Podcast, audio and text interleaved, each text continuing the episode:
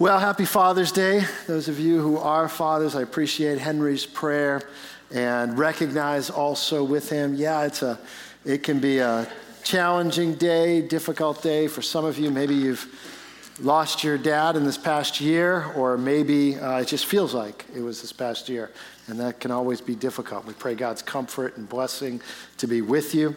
Those of you who are dads, you know, I feel like uh, one pastor said sometimes it's weird because Mother's Day, it's all, you know, happy and we're excited, and whatever you do as a mom, we just, it's awesome. And then we come to Father's Day, and it's like, what's wrong with you guys? And you just get beat up on Father's Day. Why don't you just be a better dad? Be about, and uh, I don't know if that's, that's probably not right, but uh, we do want to recognize the hard work of a dad, right? And you do have an important role. And I just want to say that. I want to recognize that. More than happy Father's Day. I want to thank you for your job as the father. I want to recognize you don't get it right.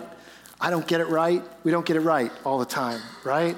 And, and so that's okay we're, as long as we're continuing to trust in the Lord and look to Him. Because the word Father, when Jesus taught His disciples to pray, He taught them, Our Father.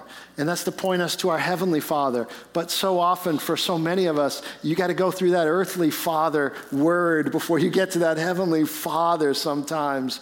And sometimes that can be a struggle. So, you as a dad, if you're in here and you're a dad, yeah, you carry a heavy mantle. God has chosen to use that metaphor, that illustration, that word to even talk about how He relates to all people.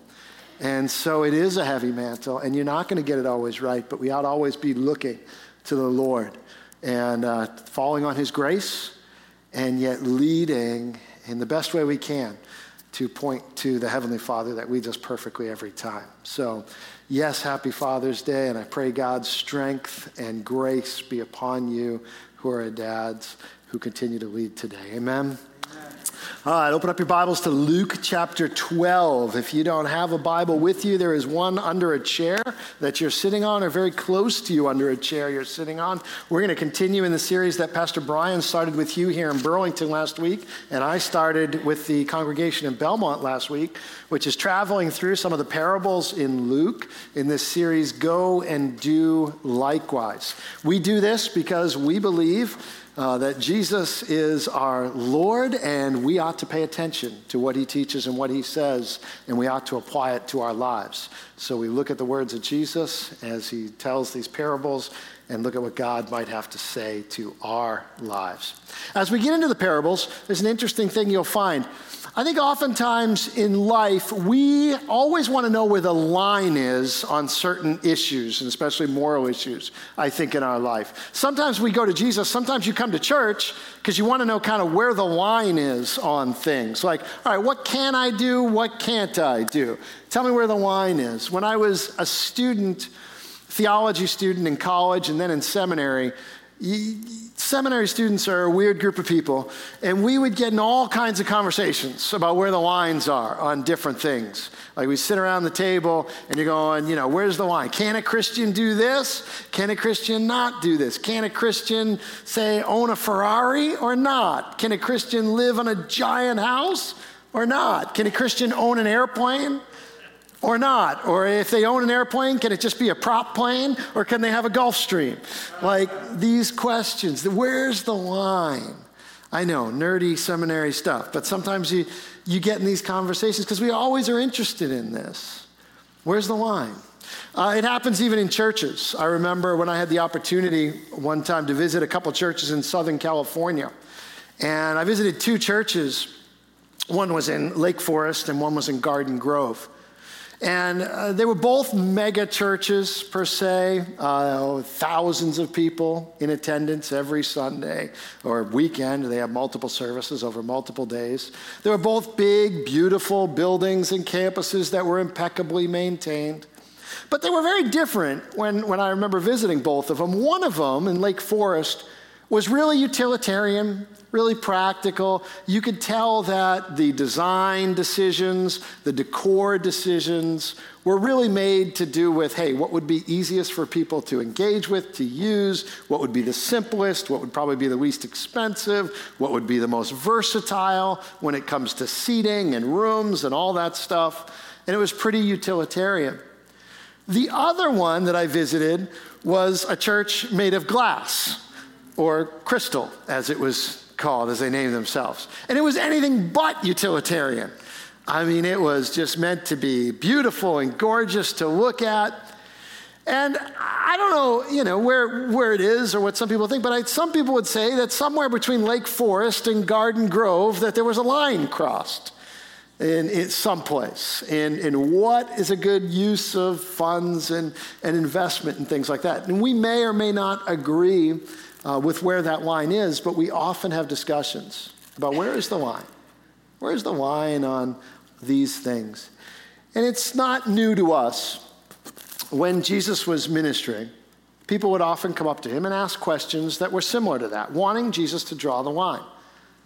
Tell him, just, just be clear. Just get to the heart of the matter. Just get down to it and tell us. You know, what, what, is, what is right? What is wrong? What's black? What's white? Where is it? And Jesus, a lot of times when those questions were posed to him, he wouldn't quite answer them. Um, in fact, he would kind of skirt around and, and answer another question. We saw this last week with the parable of the Good Samaritan. The warrior comes to Jesus and asks, Well, who's my neighbor? And if you paid attention to the parable, Jesus never really answers that question of who's my neighbor. Because he knew that who's my neighbor wasn't really the heart of the matter.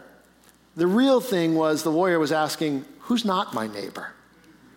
Who don't I have to love? Where's the line? Who's on the list and who's off the list? And so Jesus really doesn't go at that question because he really wants to get at the heart of the questioner, the heart of the inquisitor, like what's really behind this. And this morning, as we come to another parable, it, Jesus does a similar thing. We're going to read a parable in a moment where you're going to see there's a question asked that Jesus really doesn't answer, but he wants to get at the heart of the person and the heart of what's behind the question.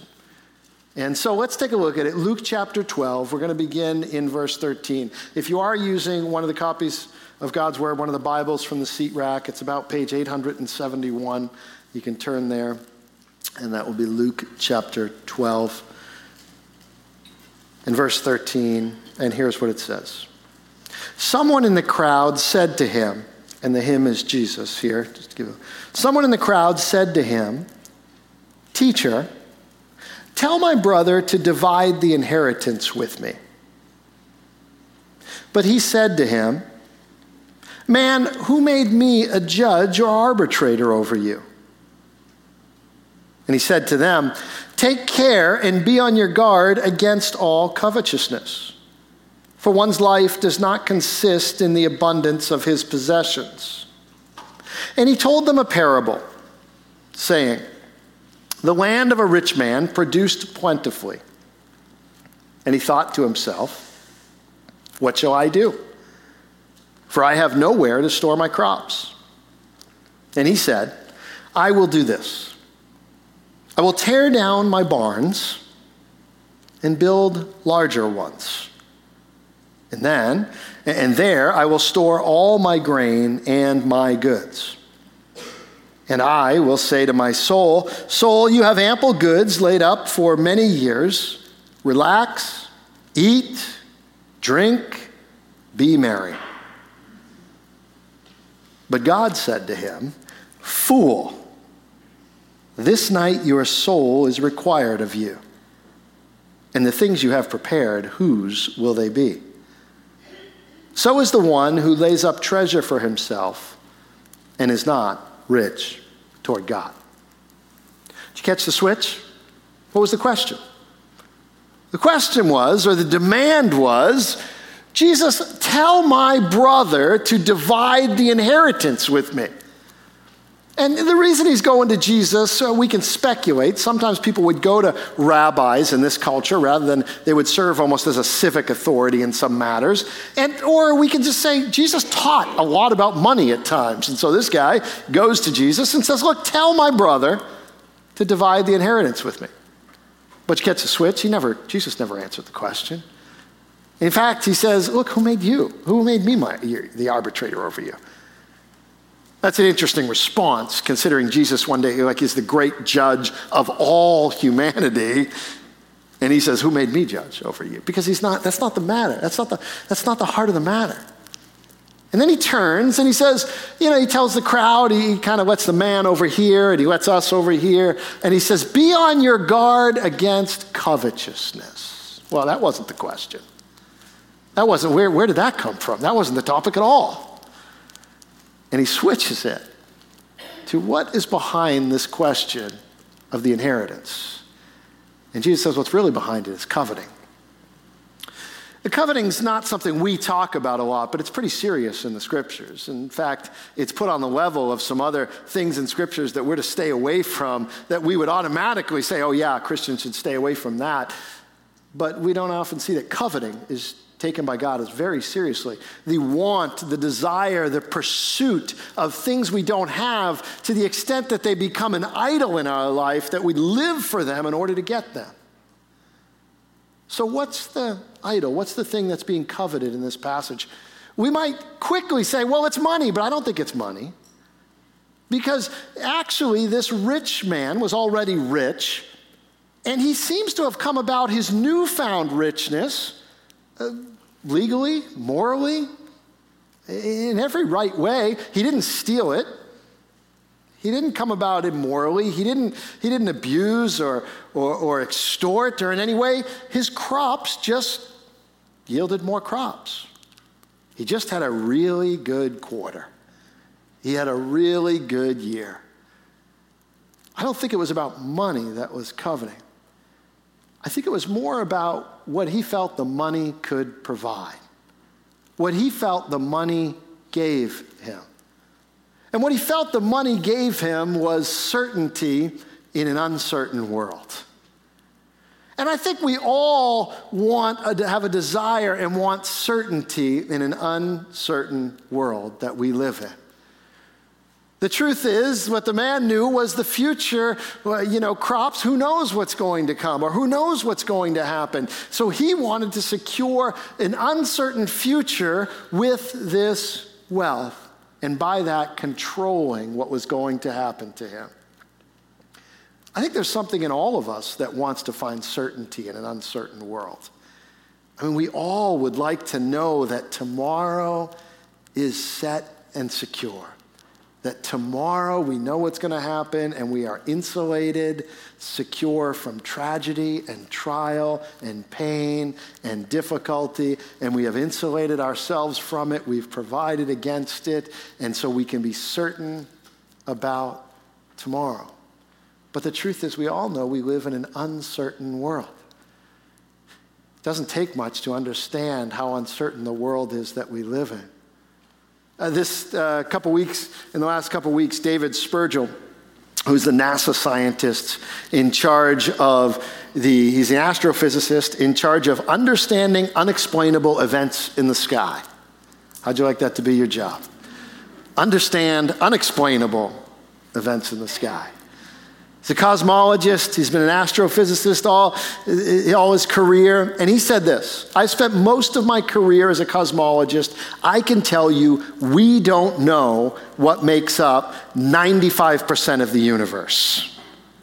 So there are things we don't understand.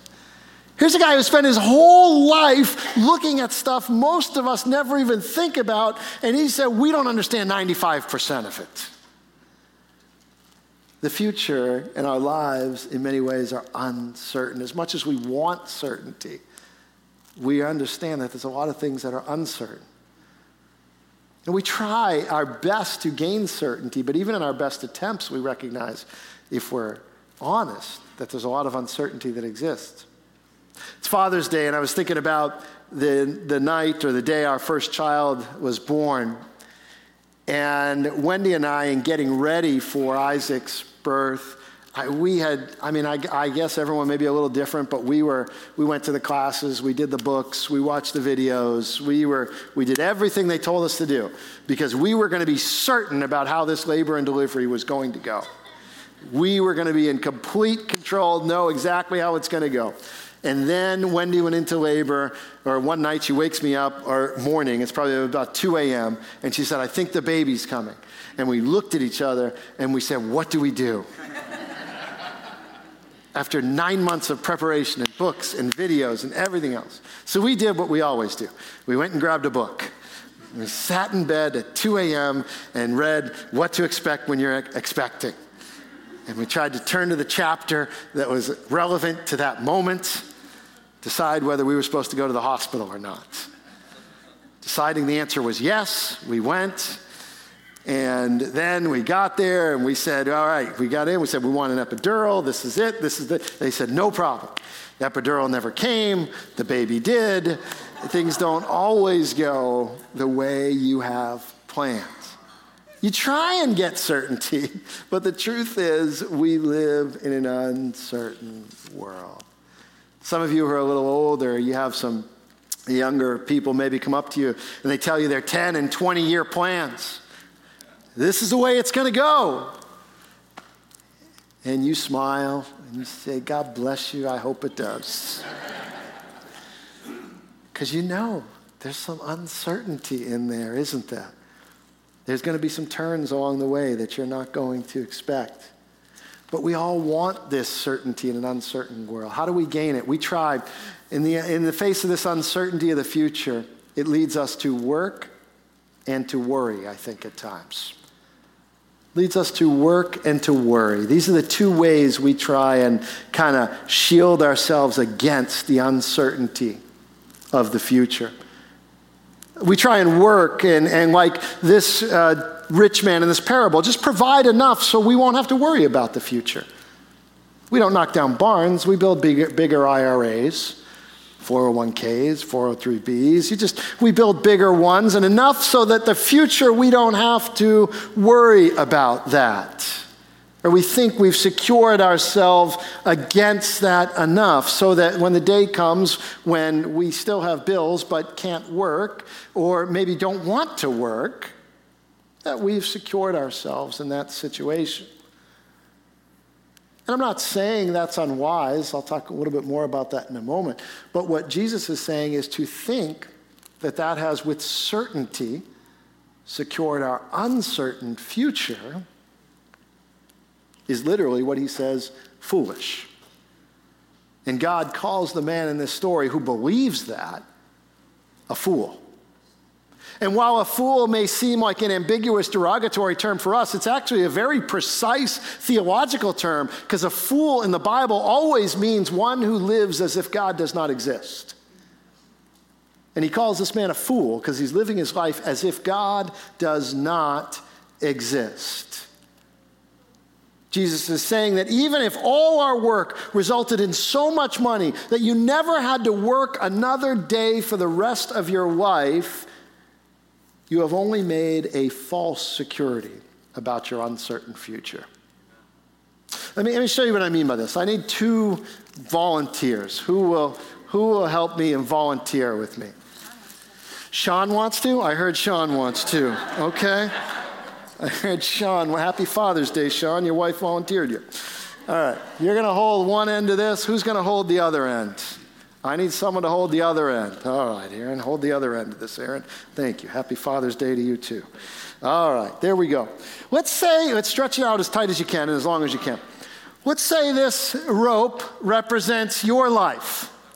All right? This, this string represents your life. Now, I think right below your finger, Sean, there's a little piece, what's there? A little piece of red tape. Can everyone see that? No? That's a little piece of red tape about this wide. This represents your life. And if this represents your life, then this little piece of red tape was representative of your life here on earth. Your 50, 60, 70, maybe 100 years. The rest of it, and if it went past Aaron to infinity, is your life after this earth.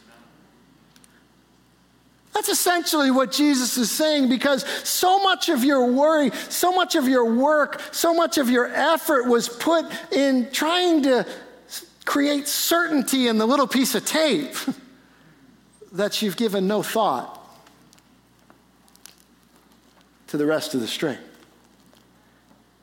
That's foolish. You guys can put it down. Thanks, guys. That's what Jesus is saying. That essentially, what this man was doing was taking all the effort and putting it on the piece of tape with the neglect of thinking about everything that came after it. Now, I'm not saying that it's wrong to save money. Don't hear what I'm not saying. I think Pastor Tim Keller had a great quote on this uh, parable when he said this. He says, if there is a physical world, and there is, like we live in it, right? The, the, the world of bills and, you know, people and work and all this. If there is a physical world, and there is, then, uh, then to save nothing is stupid and foolish. But if there is something besides the physical world, then to save everything is stupid and foolish. If, if there is this physical world, and we all know there is, we live in, we have bills to pay, we have things to do, we have obligations to meet, and there will be a time for most of us, if we live long enough, when we can't work but still have bills to pay and obligations to meet, and we ought to think about and provide for that. It would be foolish not to. But if we did that to the neglect of ever thinking about the fact that there's a whole string coming after that piece of tape, and what we do with the stuff and the time now matters to the rest of that string, we're equally as foolish, perhaps more so. And we try and secure our certainty in this life through work and saving and investing. If I just have enough Bitcoin, right? That's maybe not a good example today. Hit an all time low this week, I think, or a low in a while. If I just have enough cash, even that is disappearing with inflation, goes into your gas tank, right? Well, gold, silver, I don't know. If you just have enough of it, we're going to be okay. Jesus is saying, if it's all you're thinking about, just that little piece of tape, just keep it all for yourself, you're being foolish. Some of us, it's not work. For many of us, it's worry. We're just, you know, we're just going to worry about the future. Jesus knew that this was a possibility too. Let's continue in verse 22. Uh, just so you know, verse 22, I'm, I'm, continuing here. We're continuing in the same, uh, this is still telling the same story. So in your Bible, written Bible there, you probably have a paragraph break and a title. So if you're reading in the English Standard Version, your title for the next section is Do Not Be Anxious. But just a little uh, inside baseball here. The titles are not inspired. Those were put in later uh, by translators to help us kind of break up the passages and understand what's coming. So, in the original writing, as God had given it to, the, to Luke, you would have gone from verse 21, so is the one who lays up treasure for himself and is not rich toward God, right into verse 22. And he said to his disciples, Therefore, so therefore means because of what came before this. So because you can't control the future, because you know you, you, can lay up all of your treasures and still have your life demanded of you, because you can't have certainty, because of all that, therefore I tell you, do not be anxious about your life. What you will eat nor about your body, what you will put on. For life is more than food, and the body more than clothing. Consider the ravens. They neither sow nor reap, they have neither storehouse nor barn, and yet God feeds them. Of how much more value are you than the birds? And which of you, by being anxious, can add a single hour to his span of life? If then you are not able to do as small a thing as that, why are you anxious about the rest? Consider the lilies, how they grow. They neither toil nor spin. Yet I tell you, even Solomon in all his glory was not arrayed like one of these. But if God so clothes the grass, which is alive in the field today and tomorrow is thrown into the oven, how much more will he clothe you, O you of little faith? And do not seek what you are to eat and what you are to drink, nor be worried. Jesus knew this was another response to the uncertainty of the future and the coveting of wanting to secure our future. It's worry, just getting anxious, just being anxious. We are a worrisome people, aren't we? I mean, if Jesus had to say it to them, I mean, we need to hear it 10 times over. National Institutes of Mental Health estimate uh, that some 40 million Americans struggle with some sort of anxiety. That's 18% of the population over 18. One fifth of us constantly struggling with worry and anxiety in our lives. We are constantly living under the what if. What if this happens? What if that happens? What if this goes wrong? What if they do this? What would I do if? It's not unique to us. Michel de, uh, de Montaigne, 500 years ago, made this statement. He said, My life has been filled with terrible misfortune, most of which has never happened. The way we live, right? Most of which has never happened. There's a study that was put out recently that said it turns out 85% of what people worried about never happened. And of the 15% that did happen, 79% of the people said they could handle it or it was actually helpful to them as they grew. So 97% of what you worry over either is never going to happen or you're going to be able to handle it just fine. And some of you hear that and you're going, yeah, but the other 3%. because we are a worrisome people. We are an anxious people. And yet Jesus said, and which of you, by being anxious, can add a single hour to his span of life? The worry and the anxiety don't secure the future. They don't change the future. They don't add to our lives. Jesus says that's not the answer. It's not about your work. It's not about your worry. What is it then? We need to allow what is certain rather than what is uncertain to determine how you live. What is certain is that there's a whole lot of string after that little piece of tape. What is uncertain is I don't know what's going to happen in the piece of tape. I can't control it. I can't pr- stand up here and promise you everything's always going to go well, that it's always going to be easy, that you're going to get 50, 60, 70, 80 years beyond. Can't know for sure what's going to happen in the pers- piece of tape. That's uncertain. What's certain is that there's going to be a lot of string to play out after that piece of tape. And there's things we can do now that create a certainty during that much longer time than the things we're worried about in the shorter time. Let's pick it up in verse 30. Verse 30, finishing out this section, Jesus says this For all the nations of the world, Seek after these things. That's the food and drink he was talking about. And your Father knows that you need them. Instead, seek his kingdom, and these things will be added to you. And then listen to verse 32. I think this is the key, really, to the whole passage. Jesus says, Fear not, little flock, for it is your Father's good pleasure to give you the kingdom. Sell, all you, sell your possessions and give to the needy. Provide yourselves with money bags that do not grow old, with a treasure in heaven that does not fail, where no thief approaches and no moth destroys. For where your treasure is, there will your heart be also. I think verse 32 is the real key to this passage. Fear not, little flock. Why does Jesus say that? Because I think fear is at the root of this whole passage. Fear leads to anxiety. Fear leads to us worrying.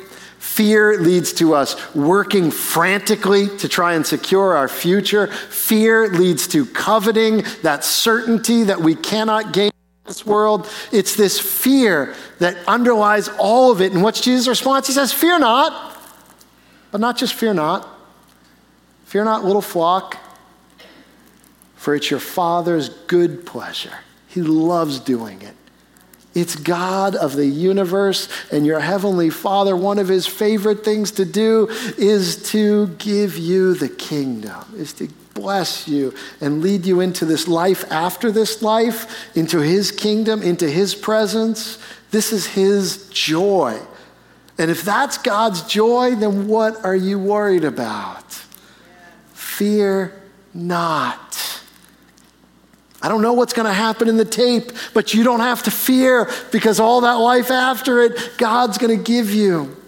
And He's watching over it, and He's going to bless you. Let me just speak to a second to the anxiety and the worry.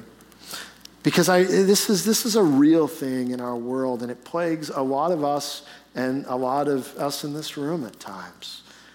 That we get anxious and we worry. And the truth is, because we're so focused at times on the what ifs, what might happen, what could happen, what should I have done, what shouldn't I have done, I can't believe I did that, I can't believe I said that, I can't. And all of these things we get anxious and we get worrisome about, and our brains start to get trained to be worried and anxious about things. Neuroscientists will tell you what fires together wires together.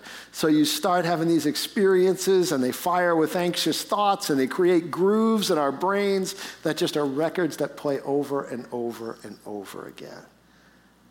And so one of the things you and I can do is take a scripture like this and let that create the groove in our brain. Let that, when anxiety comes up, in your heart and in your life, when you start to worry and it starts to take hold of you and it starts to control you and it starts to take a grip, you come back to a scripture like Luke 12 32. Fear not, it is your Father's good pleasure to give you the kingdom and you're and you allow that anxious time to trigger that thought and you let that to rewire and reprogram those thoughts in your brain. There's plenty of scriptures. Or just go back to jesus' words at the beginning of this. Your life doesn't consist in the abundance of possessions.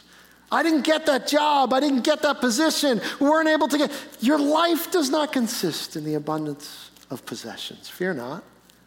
It's god's good pleasure to give you the kingdom and let that be the thought that continues to circulate and control your thinking and mine. Let me close with, um, with this illustration. Back in the year 2000, Pastor John Piper um, uh, pastored, uh, he was pastoring, a longtime pastor in Minneapolis, Minnesota, of a well known church, but he was speaking at the Passion Conference in 2000 which was a conference of about 40,000 college students. And he gave a sermon that became well known after that and really birthed a movement, a book, and, and really spurred on, um, uh, affected many that were a part of this, but many in the generation, uh, the Christian generation that would serve him. This sermon he gave and he shared and he closed this sermon with this illustration. Here's what Pastor Piper said. He said, Three weeks ago, we got word at our church that Ruby Eliason and Laura Edwards had both been killed in Cameroon. Pastor Piper said, Ruby was over 80, single all her life. She poured it out for one great thing to make Jesus Christ known among the unreached, the poor, and the sick. Laura was a widow, a medical doctor, pushing 80 years old, and serving in, by Ruby's side in Cameroon. The brakes failed, the car went off the cliff, and they were both killed instantly. And then Piper asked this question Was that a tragedy? And his answer is no. But it wasn't a tragedy. He goes on to say, But I'll tell you what is.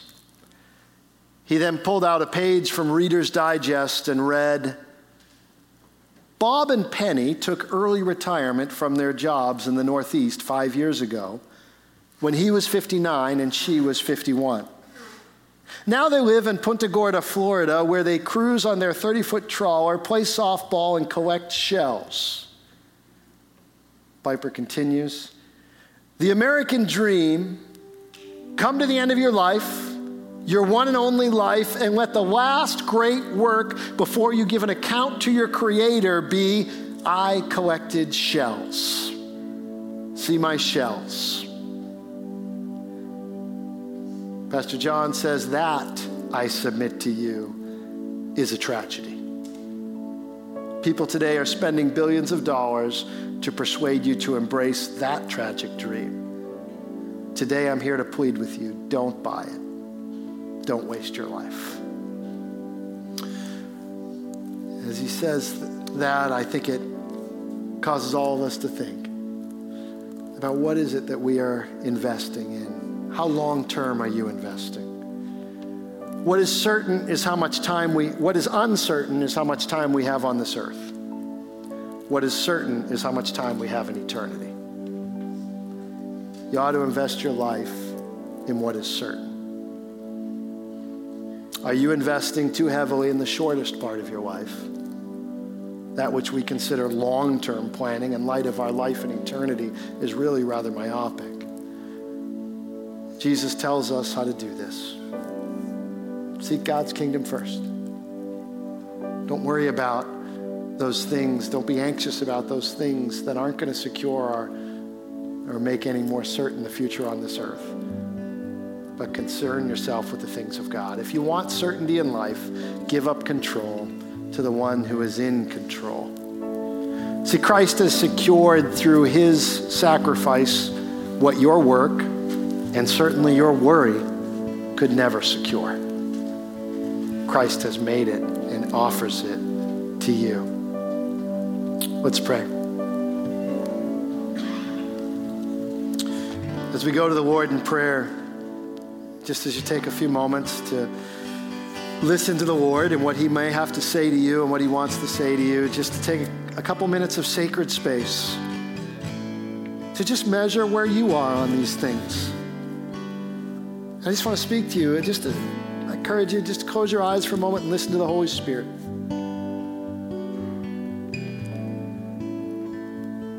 So often we want to have discussions around, Lord, where's, where's the line for Christians here? Instead of saying, Lord, where's the line in my own heart? Where have I been too much about me, my fields, my barns, my future? And less about, Lord, what you've given me and how I can be a blessing to others. Lord, where is that in my life?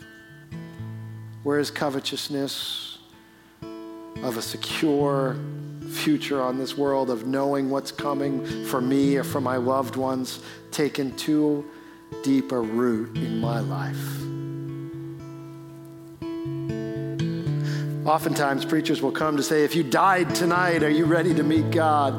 And that's a good question.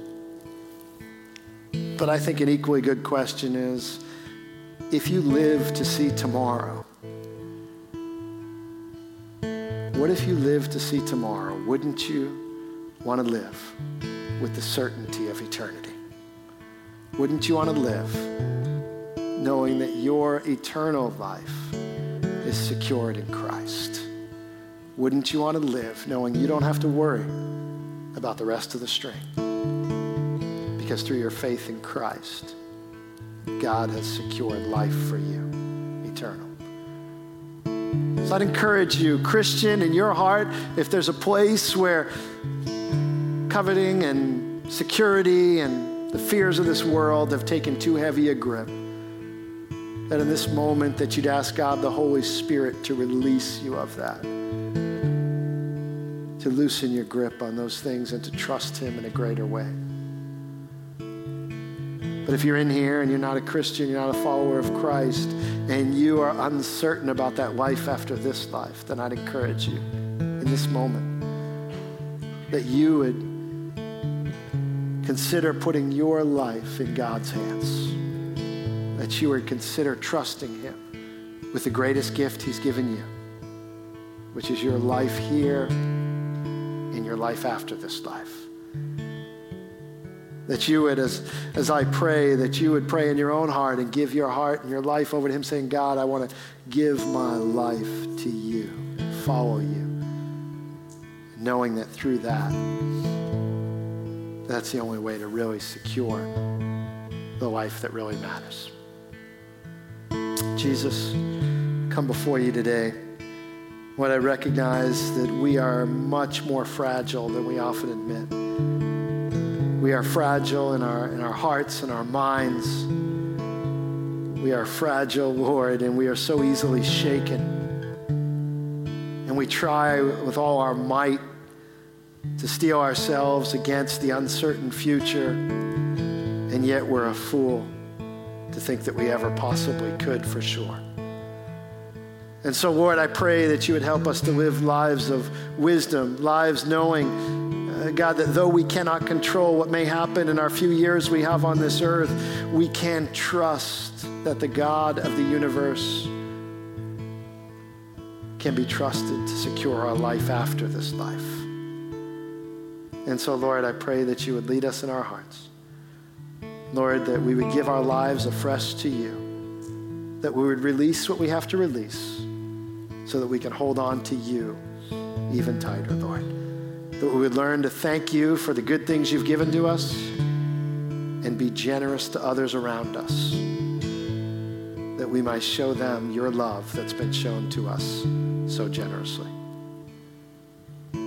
Lord, now lead us even as we sing this song of commitment and worship, Lord, to know where our trust truly lies. In Jesus' name, amen. Would you stand as we